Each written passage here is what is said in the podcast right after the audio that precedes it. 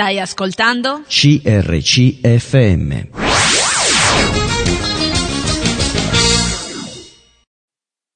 Buongiorno a tutti, grazie di essere con noi a Bibbia dintorni, buon martedì. Uh, vi spero bene, in salute, grazie quindi per stare in nostra compagnia. Uh, abbiamo già parlato nelle scorse settimane, abbiamo trattato la dottrina, la cosiddetta dottrina degli angeli, abbiamo parlato degli angeli buoni, degli angeli decaduti, abbiamo visto eh, che gli angeli sono esseri creati, ne sono tantissimi, come facciamo a sapere, nel senso che sono tanti? Nella Bibbia ci sono diversi passi che ci dicono proprio il loro numero, ad esempio Davide ne contò 20.000 che passavano nel cielo, poi eh, i carri di Dio si contano a miriadi e miriadi e poi quando Dio diede la legge a Mosè 10.000 angeli scesero sul monte Sinai e poi nel Nuovo Testamento eh, Giovanni ci dice di aver visto anche lui miriade di miriade, migliaia di migliaia, quindi esistono, sono, sono, esseri creati, sono tantissimi, abbiamo visto la loro classificazione, abbiamo detto che ci sono gli arcangeli, veramente uno, Michele, poi serafini, cherubini e abbiamo anche accennato al, quelli, no, abbiamo parlato del, degli angeli decaduti, abbiamo detto eh, diverse cose su di loro, abbiamo detto diverse cose del diavolo chi mh, volesse può risentire uh, queste notizie attraverso il nostro podcast e oggi eh, parleremo uh, di, per, di, un personaggio, diciamo così, importante. Uh, chi è Satana? È una persona reale? Alcuni studiosi dicono che Satana non è una persona reale, affermano che semplicemente è stato concepito dall'immaginazione umana è da molto che si dibatte proprio su questo argomento. Uh, Baudelaire nel XIX secolo scrisse la più bella astuzia del diavolo è di convincervi che non esiste. Quindi la domanda che ci poniamo è una persona reale, se lo è, da dove ha avuto origine, uh, è forse il potere occulto che sta dietro i problemi del mondo, come si può evitare la sua influenza malvagia?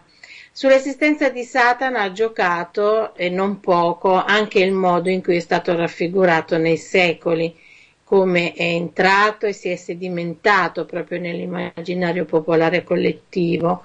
Un satiro orribile, con corna, zampe di capra, ogni tanto col pizzetto e con la coda. È un retaggio medievale che è passato al Rinascimento e poi fino ai nostri giorni una tradizione cui tanto contribuirono le sculture anche mostruose delle cattedrali gotiche e anche il fantastico affresco che di Satana diedero Dante, Signorelli, Michelangelo. Uh, quel demonio con cornea e coda è il tentativo dei nostri antenati di dare un volto e una sembianza allo spirito del male. Oggi ci appare comica, ridicola, eh, possiamo dire anche degna di un cartone animato. E, eh, ed è anche questa raffigurazione allegorica che ha progressivamente, e soprattutto dai tempi poi di Voltaire in poi, portato a negarne l'esistenza. Oggi invece vedremo che il diavolo esiste, perché eh, la Bibbia ce lo dice, e eh, lo faremo sempre in compagnia con il nostro ospite, Saverio Lentini, abbiamo detto di lui che ha studiato presso l'Istituto Evangelico, Biblico Evangelico Italiano e anche ha seguito dei corsi biblici dell'Accademia Teologica Italiana di Acireale. Saverio, buongiorno. Buongiorno Elisa e anche un saluto a quanti ci ascoltano. Allora, il diavolo chi è costui? Allora, sicuramente tutta la descrizione che tu hai fatto è veramente molto bella, ti faccio i miei complimenti per la tua uh, chiarezza nell'aver trovato tutte queste informazioni. Il diavolo è una persona, è un essere spirituale, abbiamo visto queste settimane con cui, siamo, con cui ci siamo cimentati insomma, in questo argomento, uh, che Satana è un angelo, creato allo stesso modo di tutti gli altri angeli, con la differenza che a un certo punto della storia, probabilmente dopo la creazione, quindi la settimana creazionale, volle in qualche modo usurpare il trono di Dio, volle essere Dio fondamentalmente e quindi da lì nacque il suo peccato quindi la sua ribellione al creatore, a Dio, e questo in qualche modo lo portò ad essere scacciato dal paradiso e quindi eh, ad essere gettato via, fuori. E di questo la Bibbia ne parla moltissimo, lo descrive come una persona, lo descrive già i suoi nomi sono nomi personali, Satana, l'accusatore, il dragone, eh, il principe di questo mondo, il Dio di questo mondo. Eh, quindi sappiamo sicuramente dalla, dalla, Bibbia che Satana probabilmente era uno degli angeli più, eh, più, belli, migliori, forse il più bello in assoluto. C'è un testo, come dicevamo anche la, le settimane scorse, che è in Ezechiele capitolo 28, benché non sia facile definire da quel testo se sia realmente Satana di cui, di cui il profeta parla, se semplicemente dietro il re di tiro c'era comunque questa figura demoniaca che eh, è chiamata Lucifero, eh, no? e quindi in quel testo si diceva che lui metteva il sigillo alla perfezione, quando lui fu creato addirittura gli strumenti musicali eh, furono creati con lui, quindi metteva il sigillo alla perfezione e proprio per questo a un certo punto il suo cuore si è inorgoglito e questo lo ha portato a voler essere come Dio e questo in qualche modo lo ha condotto a, al peccato, quindi lui è il primo peccatore della storia del, mondo e dell'umanità e, e da questo quindi fu scacciato da Dio. È ecco, ricordiamo soltanto ai nostri ascoltatori che ehm, la Bibbia parla molto no, di Satana, abbiamo detto che nel Vecchio Testamento è ricordato in sette libri, no? come hai detto tu, sotto diversi appellativi e diversi nomi. E nel Nuovo Testamento tutti gli scrittori fanno, eh, lo, lo, indicano no? ed è nominato di, in, tutto in, in 19 libri. E quindi sì. questo potrebbe essere una, una prova, diciamo, della sua esistenza, una conferma. Sicuramente, tutti gli autori biblici erano pienamente consapevoli eh, dell'esistenza di Satana, come tu dicevi giustamente, tutto il Nuovo Testamento ne fa menzione, Gesù stesso poi eh, ne parla, quando ad esempio lui scaccia un demone in Matteo capitolo 12, i farisei lo accusano di scacciare i, i demoni con l'aiuto del principe dei demoni. E lui stesso fa menzione eh, del fatto che lui è entrato nella casa dell'uomo forte, quindi nel regno di Satana, quindi ha legato i demoni e ha strappato la preda mm, di Satana, quindi Gesù stesso lo definisce ad esempio in Giovanni capitolo 8 come il primo omicida e il bugiardo per eccellenza, quindi non soltanto gli autori biblici ne erano consapevoli dell'esistenza, ma Gesù stesso ne ha affermato l'esistenza. Ad esempio posso pensare a un, a un brano contenuto in Luca quando ritornano i 70 discepoli a cui, a cui Gesù diede mandato di guarire malattie e di scacciare demoni, ed erano felici che i demoni in qualche modo gli erano sottoposti, ma Gesù dice loro di non essere felici per questo, ma di essere felici perché i loro nomi sono scritti nei, nei, nei cieli, e lui dice io vedevo Satana cadere giù come folgore, quindi eh, non soltanto, ripeto, gli autori biblici erano convinti che Satana esistesse, ma Gesù stesso ne ha dato sia prova e ne ha fatto menzione. Mm. Certo, quindi eh, ritornando a quello che dicevi prima, il suo stato originale, abbiamo detto, detto che è stato creato perfetto, no? sia come un essere intelligente, sia come bellezza, e, e diciamo che era stato anche posto um, sul monte no? come un cherubino che doveva addirittura guidare l'adorazione.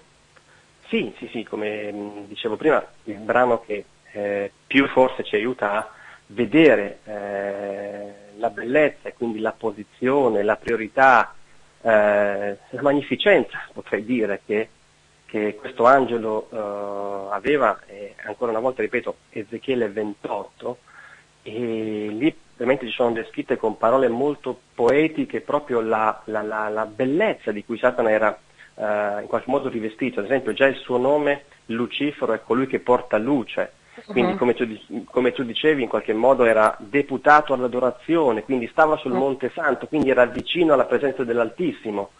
E quindi credo che nessun angelo avesse una posizione simile alla sua e a causa di questa sua posizione volle, come dicevamo prima, arrivare più in alto rispetto a quello che lui già era e quindi uh-huh. tentò di usurpare il trono di Dio volendo arrivare in qualche modo a mettere il suo trono al di sopra di quello dell'Altissimo. Quindi l'orgoglio in Quindi, qualche modo lo portò al sì. peccato. Quindi dopo questo fatto che lui si è inorgoglito, insomma, eh, la sua posizione è, è decaduta. Certo, a causa del, dell'orgoglio fu gettato fuori dal, dall'Eden e in qualche modo fu gettato non sappiamo dove. La scrittura parla, ad esempio, che Satana e i demoni o gli angeli decaduti sono in qualche modo nella, nei luoghi al- dell'aria. Efesini mm. capitolo 6 dice che sono eh, gli, gli, spiriti malvagi della, della, potestà dell'aria, quindi sembra che in qualche modo sia stato scacciato in una dimensione che non è quella fisica, ma è sempre sovradimensionale, tra la terra e il cielo.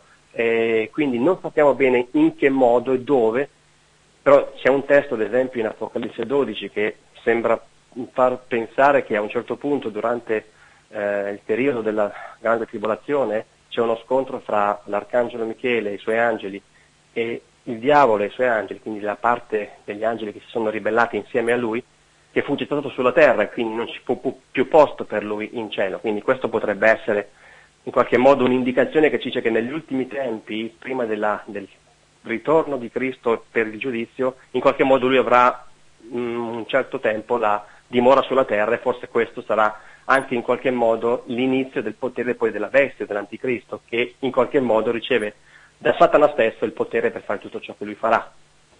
Certo, e, um, vediamo un po' qual è eh, la sua natura, no? come viene descritta la sua personalità, il suo carattere. Sì, diciamo che i nomi stessi in qualche modo in, descrivono uh, la, sua, la, sua, personalità.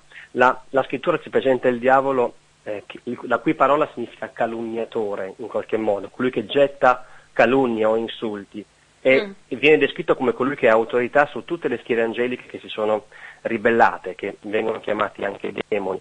E nella scrittura lo si definisce in diversi modi, ad esempio principe della potenza dell'aria, come dicevo prima in Efesini 2.2, oppure il principe di questo mondo, Gesù stesso lo definisce così in Giovanni 12.31, oppure Paolo lo descrive come il Dio di questo mondo. Già queste cose ci fanno capire che in qualche modo lui ha un'autorità, un'autorità che è delegata, non è sua, non è naturale per lui, ma in qualche modo a causa del peccato di Adamo Eva lui ha ricevuto un'autorità su questo mondo che non, non gli spettava, però oggi ce l'ha. Oppure possiamo pensare ad esempio a nomi come il dragone, serpente antico, e questi nomi già ci fanno in qualche modo pensare ad un essere maligno, perverso, e spesso lo si vede in arroganza, è arrogante nei confronti di Cristo e di Dio. Basti pensare ad esempio quando si descrive in Giobbe il fatto che Dio chieda conto a lui dove lui era, lui si presenta con arroganza, pensa di contendere con Dio, dicendo, parlando di Giobbe.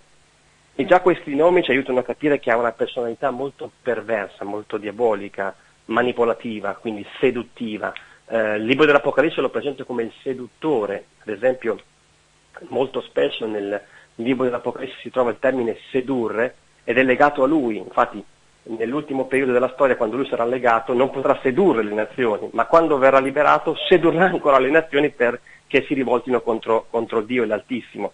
Quindi questi nomi ci fanno già capire alcuni aspetti eh, di come lui è, di come lui agisce, di come lui si muove, anche se non sono totalmente definibili, perché comunque non abbiamo tutti gli elementi per capire poi realmente com'è.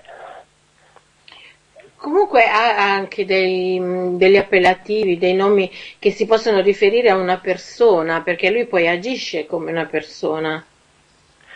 Sì, sì, sì, sicuramente lui ha una personalità, quindi ha dei progetti, ha dei piani, io penso che già il nome Satana è in qualche modo un, un nome proprio, quindi qualcuno che ha qualche modo ha una personalità, ma lo stesso Lucifero è il suo nome, quindi mm. Lucifero è colui che porta luce, quindi eh, denota anche la capacità di avere una certa eh, intelligenza, saggezza. Eh, lo, stesso, eh, lo stesso Ezechiele lo descrive come un essere molto saggio, sapiente, intelligente, quindi tutti questi elementi ci aiutano a capire che è una persona, quindi non è semplicemente un criterio o un pensiero o semplicemente la proiezione delle paure degli esseri umani. No, no, è un mm. essere reale, con una personalità, con, delle, con intelligenza, sapienza, con una progettualità. Sì, diciamo che è anche eh, accusato di essere bugiardo, di essere furbo, di ingannare, no? Certo, il discorso di sedurre, è un elemento così. Gesù stesso, come dicevo prima, lo definisce come eh, il bugiardo, quindi per eccellenza, eh, omicida, quindi un omicida è qualcuno che uccide qualcun altro, quindi ha, ha una personalità, quindi ha delle, ha delle, armi per uccidere. E quindi eh, è bugiardo, è manipolatore, eh, seduttore. Nella, scrittura troviamo, troviamo, descritto come uno che macchina, cioè già questa definizione sì. lo, lo, può caratterizzare, no? Certo, Le macchinazioni di Satana. Sì, in seconda Corinzi, quando Paolo parla alla Chiesa di perdonare quella, quel soggetto che, che, in qualche modo è stato forse posto in disciplina, lui dice a, alla Chiesa di perdonare questo soggetto per non correre il rischio di cadere nelle macchinazioni di Satana, quindi ovviamente lui cerca in tutti i modi di tramare, di ordire in qualche modo trame che possono andare a distruggere la Chiesa, il, la gloria di Dio e l'uomo in generale, perché ha un odio sviscerato per gli esseri umani. Va bene, eh, Saverio, ci fermiamo per qualche minuto e poi eh, riprendiamo a parlare di questo personaggio. A dopo. Stai ascoltando? CRCFM.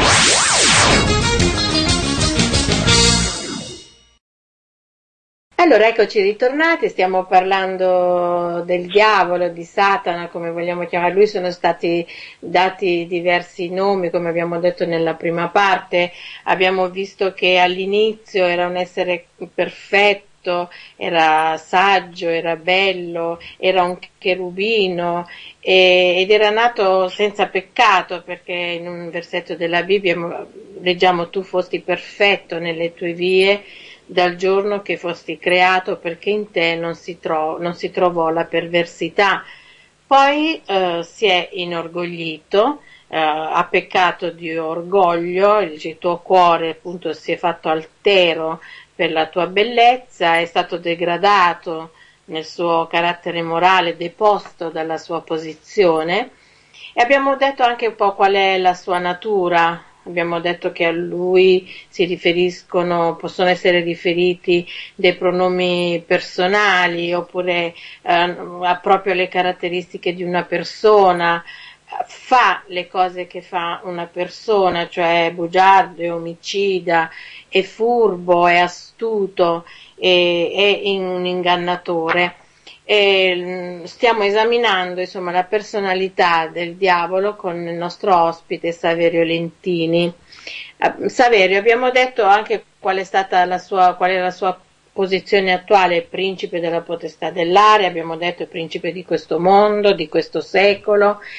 E, e un riferimento particolare vogliamo farlo alla sua abitazione. Dove abita? Abbiamo detto sì che è principe della potestà dell'aria, dove abita, cosa fa, si può presentare davanti a Dio, eccetera. Allora, sicuramente come dicevo prima, mh, quando si parla di Satana e dei demoni si fa riferimento all'aria, ovvero a quel luogo spirituale che è in qualche modo al di sopra della terra e del cielo di cui noi conosciamo. E quando si parla di dimensioni spirituali in qualche modo si usa questa parola per definire il luogo dove loro abitano.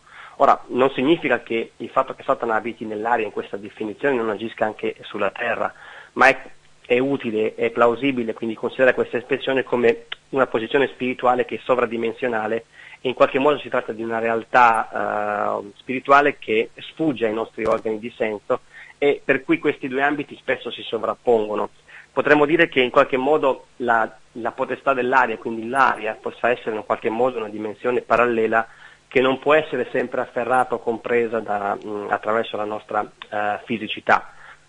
Possiamo ad esempio pensare ad esempio, a Eliseo, no? eh, forse i nostri ascoltatori possono ricordare un episodio che è presente nel, nel secondo libro dei re, quando eh, ci sono i siri che attaccano in qualche modo Samaria e eh, il servo di Eliseo, Ghiazzi, vede l'esercito dei Siri e teme e trema perché sono tantissimi ed Eliseo dice lui di non preoccuparsi e chiede che Dio possa fargli vedere con gli occhi l'esercito eh, spirituale, quindi angelico, e quando Gheazzi apre gli occhi vede un esercito talmente immenso e vasto di angeli che capisce che eh, i, i siri sono, sono, in qualche modo sono, um, sconfitti, saranno sconfitti. Quello si potrebbe pensare in un modo simile anche per quanto riguarda i demoni, quindi sono situati in questa posizione che è nell'aria, che in qualche modo è una dimensione sovradimensionale che noi non riusciamo a comprendere o percepire, ma che è presente e che agisce in questa realtà creata per mezzo ad esempio della possessione o per mezzo delle manifestazioni eh, occulte, oppure attraverso ad esempio eh, le eresie che sono eh, portate attraverso uomini che hanno un marchio nella loro coscienza, dirà Paolo a Timoteo. Per quanto riguarda il discorso che Satana deve rendere conto a Dio, ci sono molti testi nella scrittura, ad esempio mm. il libro di Giobbe è forse quello più, più evidente, più chiaro, mm. ma ci sono anche altri libri nell'Antico Testamento dove sembra che non sappiamo quanto periodicamente, ma sembra che ci sia ogni tanto in cielo una specie di eh, consiglio, dove, ecco, consiglio dove tutti gli angeli sono al cospetto di Dio e anche Satana e gli angeli decaduti devono rendere conto a Dio del loro operato, non sono liberi di fare quello che vogliono, eh, ma devono rendere conto a Dio. Ad esempio il libro di Giobbe, al capitolo 1 e al capitolo 2, si, si dice eh, che Dio parli con Satana e gli dica dove sei stato? E lui dice mm. io sono stato dal percorrere per tutta la terra e Dio a questo punto dice hai visto allora il mio servo Giobbe? E da lì poi nasce questo famoso dialogo tra Satana e Dio dove sembra che Dio faccia una scommessa per, per vincere. Quindi Sicuramente c'è questa dimensione dell'aria che non riusciamo a percepire ma che esiste, dove c'è l'influenza demoniaca satanica e in qualche modo gli angeli decaduti e Satana stesso hanno il dovere di presentarsi davanti a Dio. Quindi possiamo dire, allora, diciamo che Satana non è onnipresente, no? perché questa è una caratteristica di Dio, no? Però pur non essendo onnipresente, possiamo dire che va un, un po' dappertutto abita nei luoghi celesti e la sua influenza e invece la sua attività invece sulla terra. Sì, sicuramente come dicevi tu non è onnipresente, non è onnipotente, non è onnisciente perché è un essere creato, però ovviamente si sposta, sicuramente eh, ha anche una schiera di demoni che rendono conto ovviamente a lui di quello che eh, succede e sicuramente lui si sposta e la, la sua influenza è sicuramente eh, in cielo ma anche in terra eh, pur non essendo mai eh, onnipresente. Mm. Può causare la morte? Satana è descritto come colui che ha il potere sulla morte, ad esempio nelle, nell'epistola agli ebrei si descrive come Satana colui che ha il potere sulla morte e che per mezzo di questo potere in qualche modo spaventa o fa paura agli uomini. Un Satana non ha alcun potere sulla morte fisica perché solo Dio può mm. far vivere, può far morire. Ad esempio, ritorno ancora al libro di Giobbe, quando eh, Satana accusa Dio che Giobbe in qualche modo lo ama semplicemente perché Dio gli dà le cose che lui desidera, Dio gli chiede di toccare allora a questo punto il corpo di Giobbe, ma senza toccare la sua vita, perché la vita è prerogativa solo di Dio, lui può toglierla e può darla, lui, è lui che fa vivere, è lui che fa morire. I demoni non hanno alcuna autorità sulla morte. Ad esempio, basti pensare al libro dell'Apocalisse, al capitolo 9, quando mm. si parla di demoni probabilmente che vengono liberati dall'abisso, loro hanno il potere di eh, tormentare gli uomini, ma non di ucciderli. E lì probabilmente si parla di, di demoni che sono intrattenuti in carcere, ma non hanno il potere di uccidere gli uomini, hanno solo il potere di tormentarli per, me- per cinque mesi, ma non possono ucciderli, perché Satana e i demoni non hanno alcuna autorità sulla vita, perché è solo Dio che può dare la vita e può toglierla però possono impossessarsi degli uomini. Sicuramente sì, i Vangeli parlano molto di questo aspetto, ad esempio Gesù fu colui che andò uh, in giro per i villaggi guarendo le malattie, scacciando demoni e liberando uomini che in qualche modo erano sotto l'influenza demoniaca. Basti pensare ad esempio all'episodio del, del, eh, dell'indemoniato di Gerasa, dove Gesù praticamente scaccia Legione, Legione è il nome probabilmente di un angelo, ma probabilmente era insieme a tanti altri angeli, perché il termine legione definisce quindi una grande quantità di soggetti. E quando Gesù in qualche modo lo scaccia, lui, lui e gli altri chiedono di essere mandati nei porci. Eh, in qualche modo eh, i demoni, non si parla mai di Satana come colui che possiede un uomo, sono più i demoni. Al, di Satana spesso si dice che ha un'influenza, sugli uomini. Ad esempio si parla di Anania e Safira, ad esempio quando Anania e Safira mentono a Pietro per tenere un po' di soldi del terreno che avevano venduto, Pietro mm. dice come mai Satana vi ha così riempito il cuore?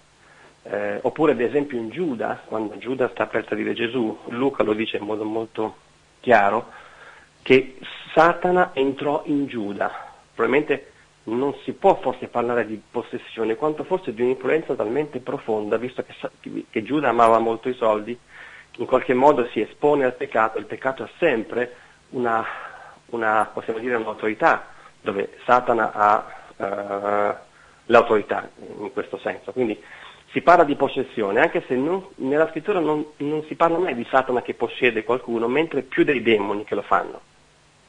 Ah, ok, ok, ok. Um, abbiamo un po' visto quello che, qual è stata l'attività insomma, di, di, Satana nei Vangeli, anche per quanto riguarda eh, Gesù stesso, no? tu adesso hai parlato nel libro degli Atti, però forse nelle epistole, nel, nel, Nuovo Testamento, forse abbiamo più cose riferite a Satana, più, come posso dire, più riferimenti, no? Ci dice, eh, le, epistole, le epistole ci dicono tante cose riguardo a Satana. Vogliamo un po' eh, dirle ai nostri ascoltatori cosa dicono le epistole a, riguardo a Satana? Sicuramente le epistole, per esempio, molte epistole usano proprio il nome Satana, ad esempio penso a Romani capitolo 16, versetto 20, dove si dice che Satana sarà presto stritolato sotto i piedi dei santi, eh, il riferimento chiaramente a Genesi 3.15, quando Dio annuncia a, a, Eva che, o meglio al serpente, che in qualche modo eh, verrà qualcuno dalla progenie della donna che gli schiaccerà il calcagno e Paolo usa proprio questa espressione in Romani capitolo 16 quando dice dando eh, tranquillità ai santi che presto Dio avrebbe stritolato Satana sotto i suoi piedi. Oppure si può pensare ad esempio a 1 Corinzi 5.5 dove Paolo nel porre sotto disciplina un soggetto che stava vivendo in modo immorale dice che io lo consegno a Satana affinché lo spirito sia salvo per il giorno del Signore anche se il corpo eh, probabilmente sarà sottoposto ad una malattia, quindi si vede che nella disciplina ecclesiastica quando un credente viene posto sotto disciplina è come se venisse buttato nel, nel, in mani di Satana dove lui ha il potere al di fuori della Chiesa di poter infliggere delle malattie. Oppure ad esempio si può pensare, come dicevamo prima, a, Corinzi, a 2 Corinzi capitolo 2 versetto 11 quando si parlava delle macchinazioni di Satana. Spesso um, è legato ad esempio alla mancanza di perdono, quando una persona, un soggetto o una chiesa non perdona, si, si espone alle influenze diaboliche eh, di Satana. Oppure, um, ad esempio, Paolo parla in 1 Corinzi 7, quando fa un discorso sui doveri coniugali, chiede ai coniugi di non astenersi dai rapporti fisici per troppo tempo e senza il consenso, perché potrebbe, potrebbero esporsi all'influenza satanica che potrebbe tentarli. Ci sono tanti altri passi che presentano Satana nelle, nelle epistole. A proposito dei nomi che sono stati dati a Satana, no? eh, troviamo anche un nome che forse non abbiamo fatto. Mi riferisco eh, a Beliar. Beliar, sì, sì, seconda Corinzi 6,15. Beliar era un, un, un, nome per definire un qualcosa di cattivo, estremamente cattivo, cattiveria eh, e lo si trova ad esempio in, Corin- in seconda Corinzi 6, versetto 15, quando Paolo chiede ai credenti di non unirsi con chi non è credente, quindi che rapporto c'è per esempio fra il Tempio e gli idoli, oppure tra Cristo e Beliar, quindi eh, in qualche modo identificando con questo nome Beliar Satana. Eh, oppure possiamo anche pensare ad esempio alla sua attività seduttiva, quando Paolo lo cita in seconda Corinzi 11, quando dice che Temo che come il serpente sedusse Eva, così la vostra mente venga un po' sviata dalla purezza del Vangelo, a causa dei falsi maestri che sono chiamati in quella lettera in qualche modo degli, degli apostoli eh, di Satana, sono dei, degli uomini che si travestano di luce come lui si traveste di luce. Eh, oppure come dicevamo Efesini 2, parlavo di Efesini 2 che in qualche modo è il principe della potenza dell'aria, ma c'è anche un testo interessante in 2 Corinzi 12,7 quando Paolo parla di un angelo di Satana che lo schiaffeggia. Forse la settimana scorsa avevamo citato questo, questo, questo caso dove i demoni e Satana in modo particolare hanno il potere di infliggere malattie. Eh, Dio gli dà l'autorità o comunque gli dà, eh, come potremmo dire, eh, non, non, il diritto, ma gli concede, gli dà il permesso a volte di infliggere malattie anche ai credenti e Paolo potrebbe essere un esempio di questo, anche se non è chiaro perché molti autori non, non, credono che si trattasse di una malattia quanto più di una persecuzione dei giudei. Però se quel testo significava una malattia, cosa che io probabilmente penso, eh, Paolo dice che per non insuperbirsi a causa delle rivelazioni che ha ricevuto, un angelo di Satana lo schiaffeggiava, quindi questo significa veramente che eh, veniva colpito da una malattia che gli impediva di essere libero nei suoi movimenti e anche nel suo ministero apostolico. Eh, altri passi ci sono in effetti nel capitolo 4, 25 e 26. 26-27 scusate, quando si parla dell'ira, eh, di adirarsi e non, peccarsi, di non fare che il sole tramonti sopra le ira, perché se il sole tramonti sull'irritazione in qualche modo si dà spazio al diavolo. Eh, un cuore che è amareggiato, un cuore che è irato diventa un luogo dove Satana può in qualche modo sferrare i suoi attacchi, quindi può prenderlo come base di partenza. Eh, ci sono altri, altri brani, molti altri brani che parlano di questo, e soprattutto l'Apostolo Paolo ma posso pensare anche all'Apostolo Pietro, quando dice in 1 Pietro capitolo 5 di vigilare, perché l'avversario, quindi Satana, va intorno come un donne ruggente cercando chi possa divorare. Mm. Quindi diciamo che sono tanti riferimenti nelle epistole a Satana, sicuramente. Va bene, ok, ci fermiamo ancora una volta e poi affronteremo la nostra terza e ultima parte tra qualche minuto. A dopo. Stai ascoltando? CRCFM.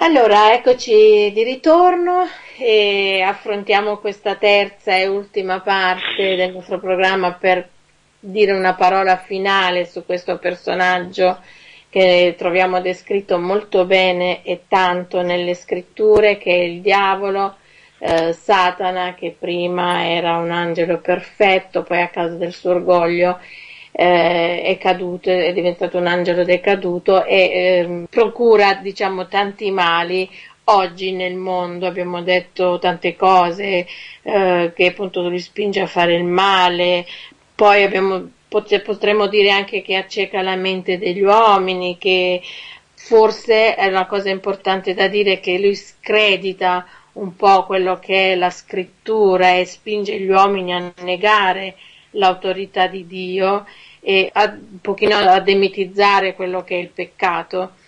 E in questa ultima mm, parte vedremo un po' qual è il suo destino finale. Anche Satana avrà un destino finale e lo facciamo sempre con il nostro ospite Saverio Lentini. Saverio. Allora, Cosa possiamo si... dire? Dove, quando finirà, come finirà, eh, quali sono sue, i suoi ultimi colpi di coda, come, come mh, mm, si comporterà? Sì, diciamo che possiamo dare una panoramica ad esempio su qual, quale sarà il suo destino sicuramente, sia suo quanto dei suoi angeli. Dobbiamo fare delle premesse, ad esempio Dio nella scrittura ha maledetto Satana. Mm, in Genesi 3.15 possiamo dire che Dio maledice Satana eh, anticipandogli in qualche modo la sua sconfitta definitiva. Quando dicevamo prima che nell'annunciare la maledizione a Satana, Dio dice che verrà un giorno in cui dalla progenie della donna verrà un seme che gli schiaccerà il capo, eh, anche se lui poi lo ferirà sul calcagno. Il riferimento è chiaramente all'opera di Cristo. E in questo possiamo pensare a, a brani come Colossesi, capitolo 2, quando Paolo dice che attraverso la croce Cristo ha spogliato i principati e le potenze di tutto il loro potere avendo cancellato il documento ostile agli uomini, cioè la legge. Ed è bella l'immagine che Paolo usa, spogliare i principati e farne un pubblico spettacolo, richiama a, alla modalità che gli imperatori romani eh, mettevano in atto quando sconfiggevano dei nemici, no? che portavano in trionfo fino eh, su praticamente nel, lungo tutto il foro e alla fine arrivavano su una, un'altura e poi il, il re eh, sconfitto veniva ucciso e quindi e tutti quanti erano in giubilo, in trionfo per questo generale. Quindi l'immagine che Paolo eh, richiama alla mente è proprio l'idea di, una, di un trionfo uh, di, di, imperatori romani. Quindi Satana è stato maledetto. Uh, e questo ha portato in che modo uh, anche a un qualcosa di importante, cioè un'inimicizia tra, tra gli uomini e Satana, benché Satana sia il principe della potenza di sia il dominatore di questo mondo, comunque non avrà mai una, un'umanità docile. E c'è la famosa grazia comune, che è un termine che i teologi hanno un po' coniato, dicendo che benché gli uomini siano depravati totalmente, quindi sono incapaci di conoscere Dio e di amarlo, comunque Dio ha lasciato una sorta di eh, aiuto per gli uomini affinché non, non, cadano totalmente nelle mani di Satana e quindi vengano totalmente distrutti. Eh, Come dicevo prima, Satana è stato sconfitto alla croce in modo definitivo, anche se la vittoria non si vede così chiaramente. Eh, potremmo pensare ad esempio a, a, una, a, una, bellissima frase di Giovanni nella sua prima epistola dove dice che Gesù è stato manifestato per distruggere le opere mm. del diavolo. Possiamo dire che il destino finale di Satana è in qualche modo uno stagno di fuoco, questo è il destino finale. Come dicevi tu avrà degli ultimi colpi di coda, uh, l'Apocalisse è il libro che meglio ci aiuta a comprendere il destino finale di Satana. Uh, diciamo che uh, al ritorno di Cristo, al primo ritorno di Cristo, Satana sarà chiuso per mille anni nell'abisso e questo gli impedirà di esercitare i suoi poteri, la sua seduzione, le sue manipolazioni, la sua perversione e in qualche modo per mille anni eh, gli uomini non subiranno più eh, le sue macchinazioni, quindi ci sarà un periodo di pace, di prosperità dove il regno di Cristo sarà eh, totale e dove in qualche modo gli uomini non subiranno eh, tutti i suoi attacchi. Però al termine di questi mille anni verrà sciolto e sarà la sua ultima ribellione. Eh, la scrittura ci dice al capitolo 20 di Apocalisse che cercherà di sedurre le nazioni per distruggere la città dei santi, quindi Gerusalemme, ma un fuoco dal cielo scenderà e in qualche modo Satana verrà condannato eh, nello stagno di fuoco dove sarà tormentato per l'eternità. Questo è un po' il destino finale che già Gesù aveva già anticipato nel Vangelo di Matteo, quando al capitolo 25, facendo un giudizio delle nazioni, dirà ai capi, a quelli che in qualche modo erano alla sua eh, sinistra, che non hanno riconosciuto eh, gli emissari di Cristo e non, hanno, non, li hanno aiutati, non li hanno vestiti, non li hanno visitati e lui dice poiché non l'avete fatto a me, non avete fatto a questi piccoli, non l'avete fatto neanche a me. E quindi dice loro andate all'inferno preparato per il diavolo e i suoi angeli. Quindi in qualche modo già dopo la ribellione angelica di eh, Genesi, Genesi eh, 3, probabilmente tra Genesi 3 e Genesi 2, era già stato preparato il luogo per la sua condanna mm. definitiva che è l'inferno. Mm.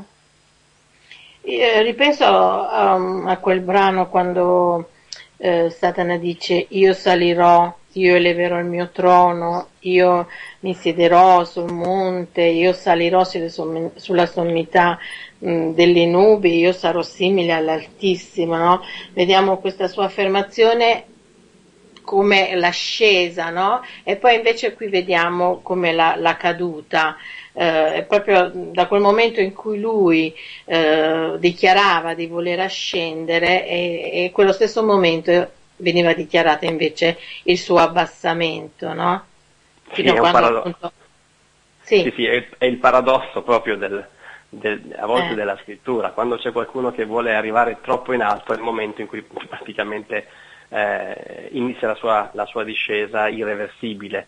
Questo mm. accade per a molti uomini, penso, penso, a Saul ad esempio, che peraltro fu un uomo eh, che fu influenzato dai demoni o da uno spirito, perché ci dice la scrittura che eh, a causa della sua ribellione a Dio, Dio lo, lo, spirito di Dio lo, lo, abbandonò, è uno spirito cattivo permesso da Dio, come dicevamo prima, in qualche modo lo, eh, lo tormentava e mm. soltanto grazie alla musicoterapia, l'arpa di Davide aveva qualche sollievo eh, quindi chiunque vuole innalzarsi sarà abbassato e Satana rappresenta in qualche modo l'esempio massimo di, questa, di questo principio biblico. Chiunque si inorgoglisce in qualche modo sarà abbassato definitivamente. Mm. Questo, ehm, questo, quest'atto di gettarlo proprio nello stagno di fuoco e di zolfo, no? dove saranno tormentati giorno e notte, ci dà un po' l'idea di quella che sarà la sua fine. Sicuramente, ed è una fine tremenda perché tremenda. Sì. Già la, descri- la, descrizione che Gesù fa nei, nei, Vangeli dell'inferno è già tremenda, dove ci sarà pianto, spidolo di denti, fu- eh. ci, sarà, ci sarà le tenebre. Quindi pensate a un'eternità di tenebre, di, di pianto, di sofferenza. Beh, eh, non abbiamo la minima idea di quello che potrebbe essere, ma già queste descrizioni sono abbastanza eloquenti e, e significative per farci capire alcuni aspetti importanti di, di quella che sarà la sua distruzione definitiva totale. Come ci dobbiamo relazionare a Satana? Sia quelli che non credono in Cristo, sia quelli eh, che credono. Come, com, che relazione è? Come dobbiamo relazionarci? Ah, per quanto riguarda i credenti ci sono diverse istruzioni, ad esempio nelle, nelle epistole, posso pensare ad esempio a prima Pietro, come dicevamo prima, di essere vigilanti. Eh, credo che i credenti dovrebbero essere consapevoli che non si deve comunque giocare con, con, con, con Satana. È vero che è un nemico sconfitto, è vero che Cristo lo ha eh, detronizzato, è vero che Cristo lo ha cacciato definitivamente, che la sua sconfitta è irreversibile, la sua fine è, è chiara, però i credenti sono chiamati a vigilare, eh, ad essere attenti, eh, a conoscerne le macchinazioni, a conoscerne le trame, in modo da proteggersi. Eh, Perché comunque eh, in questo momento è attivo, diciamo. Sì, è attivo, nel senso che la sconfitta è già determinata, però sta in qualche modo facendo gli ultimi suoi tentativi di distruggere l'opera di Dio, ma non potrà mai farlo. Eh, sono gli ultimi colpi di coda, come tu dicevi, eh, che però in qualche modo fanno ancora male, sono ancora certo. pericolose. Eh, I credenti hanno il dovere, innanzitutto, dicevamo prima, di non cercare di unirsi, ad esempio, con chi non è un credente perché in qualche modo ha un'influenza demoniaca, dobbiamo riconoscere che tutto il mondo giace nel maligno, questo dice la scrittura, e quindi in qualche modo dietro tutte le strutture del mondo, le filosofie, le religioni, i divertimenti anche a volte ci sono proprio le influenze demoniache. Quindi un credente dovrebbe stare molto attento anche eh, con chi si lega sotto certi punti di vista. Deve essere anche vigilante nel cercare di capire, di comprendere quali sono le macchinazioni di Satana e proteggersi. Deve fuggire a, mm. a volte la scrittura ci dice di fuggire, eh, ci sono delle situazioni in cui un credente dovrebbe essere consapevole dei propri limiti e non mm. cercare di essere un supereroe e di eh, in qualche modo di cimentarsi in battaglie contro i demoni o Satana, di cui lui non ne ha sicuramente certo. né l'autorità né il potere.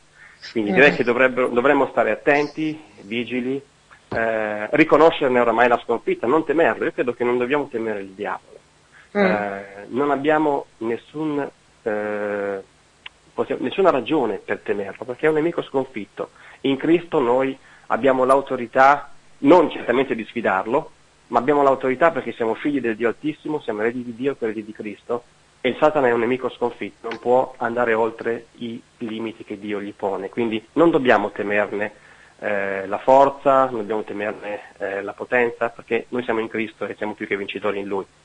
Però dobbiamo essere saggi e vigili. Sì, sì. Saverio, cosa dire invece a quanti credono che il diavolo sia un'invenzione, sia una favola, sia qualcosa per gli stupidi che credono insomma, a queste favole?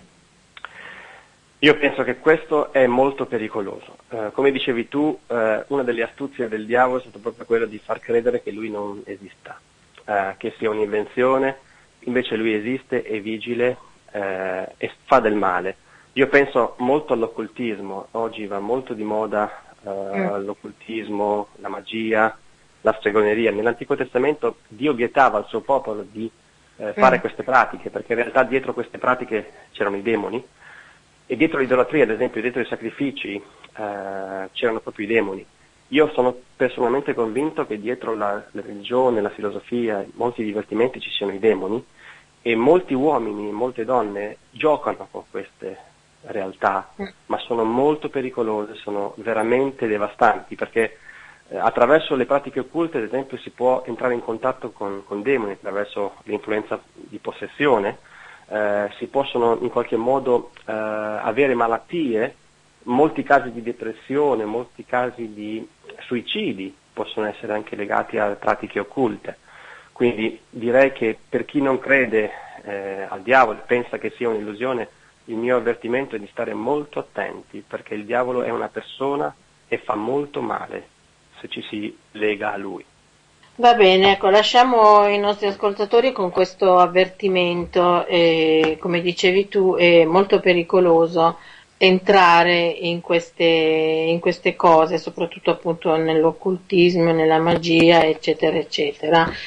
Saverio, io ti ringrazio per essere stato con noi, per averci accompagnato in questo percorso per quanto riguarda appunto la, questa dottrina degli angeli E, e niente, ti, ti, voglio ringraziare, grazie appunto, ti do anche l'appuntamento per um, delle prossime trasmissioni, magari con un argomento un pochino più leggero di quello di oggi, un pochino più piacevole. Certo, io ti ringrazio e ringrazio anche chi ci ha ascoltati, veramente è stato un privilegio per me. Va bene, e a tutti invece voi che siete all'ascolto io vi saluto, vi auguro una buona giornata e vi do l'appuntamento a martedì prossimo.